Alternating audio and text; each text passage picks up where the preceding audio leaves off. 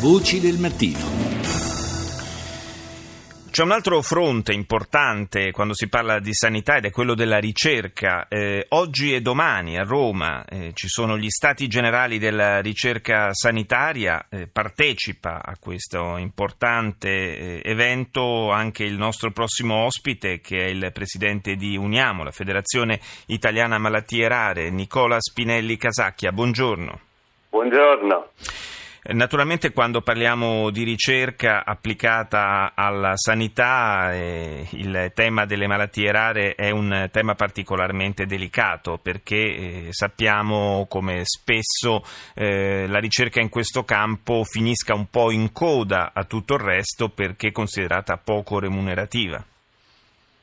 Sì, questo è un un, un ragionamento, una situazione che eh, riguarda un aspetto particolare che è quello noto come i farmaci orfani. In realtà però noi oggi osserviamo un, uh, un grande laboratorio per quanto riguarda la ricerca, non solo uh, sul farmaco che riguarda il mondo uh, delle malattie rare. Un laboratorio che può tornare particolarmente utile eh, proprio anche per affrontare malattie molto, molto più comuni. E in questo diciamo che aiuta molto quello che è l'impulso europeo internazionale eh, sulla ricerca ma anche sulle politiche eh, sanitarie che eh, ci permette di poter vedere come possiamo uh, inserirci in un flusso eh, comune, multidisciplinare, però anche molto coerente eh, di studio, di ricerca e poi di applicazione.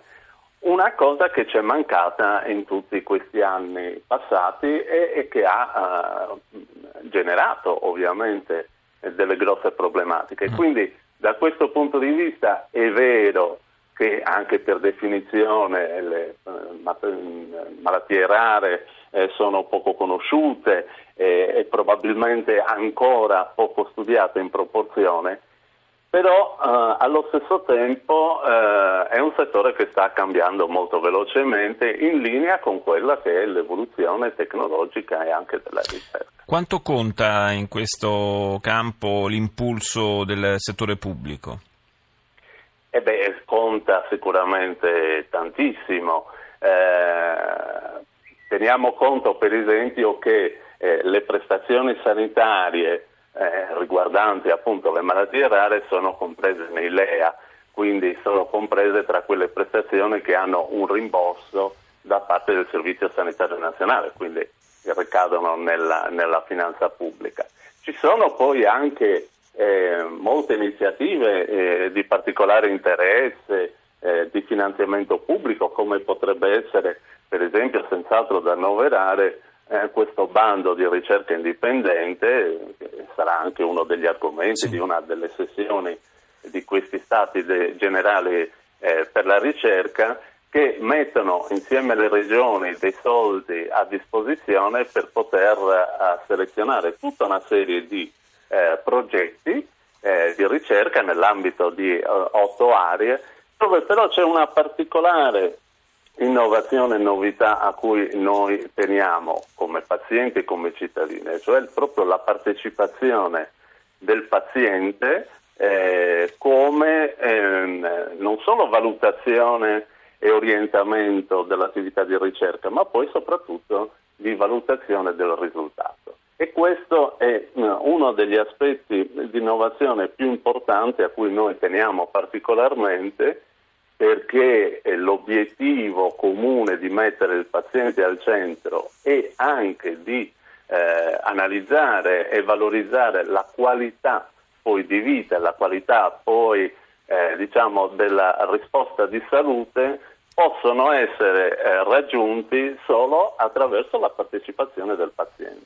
Partecipazione multipla, nel senso non solo come partecipazione intesa nell'ambito di gruppi di lavoro, di studio, sì. ma anche nei processi, soprattutto quelli di valutazione e di monitoraggio.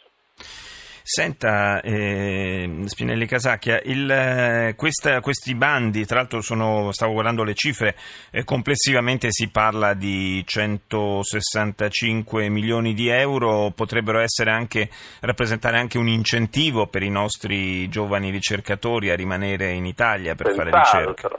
Senz'altro, questo peraltro è un aspetto importante perché se noi andiamo a notare eh, il nostro sistema mh, diciamo, universitario, formativo, che viene spesso criticato, eh, anche credo in alcuni aspetti sicuramente anche a ragione, però in ogni caso produce eh, dei ricercatori e dei cervelli che guarda caso quando vanno comunque all'estero, purtroppo spesso costretti per una serie di problematiche, trovano sempre eh, modo di essere particolarmente va- valorizzati. Questo significa che la qualità formativa italiana è importante e, e quindi assolutamente dobbiamo trovare il modo e magari attraverso questi due giorni potremmo trovare dei suggerimenti, dei, dei contributi eh, concreti affinché tutto questo possa valorizzare invece la ricerca italiana, che è sicuramente molto importante e che può diventare leader europea nei prossimi anni.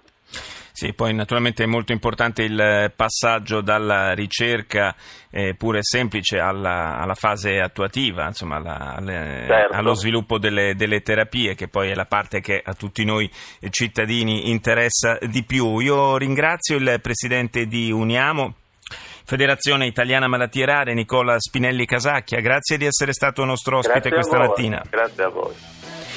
Siamo in chiusura di questa seconda parte di Voci del Mattino. Nella terza parte, a partire dalle 7.37 circa, parleremo di giustizia e non solo, parleremo anche di Libia. Ora la linea va al GR1 con Daniele Battista. Noi appunto ci sentiamo più tardi.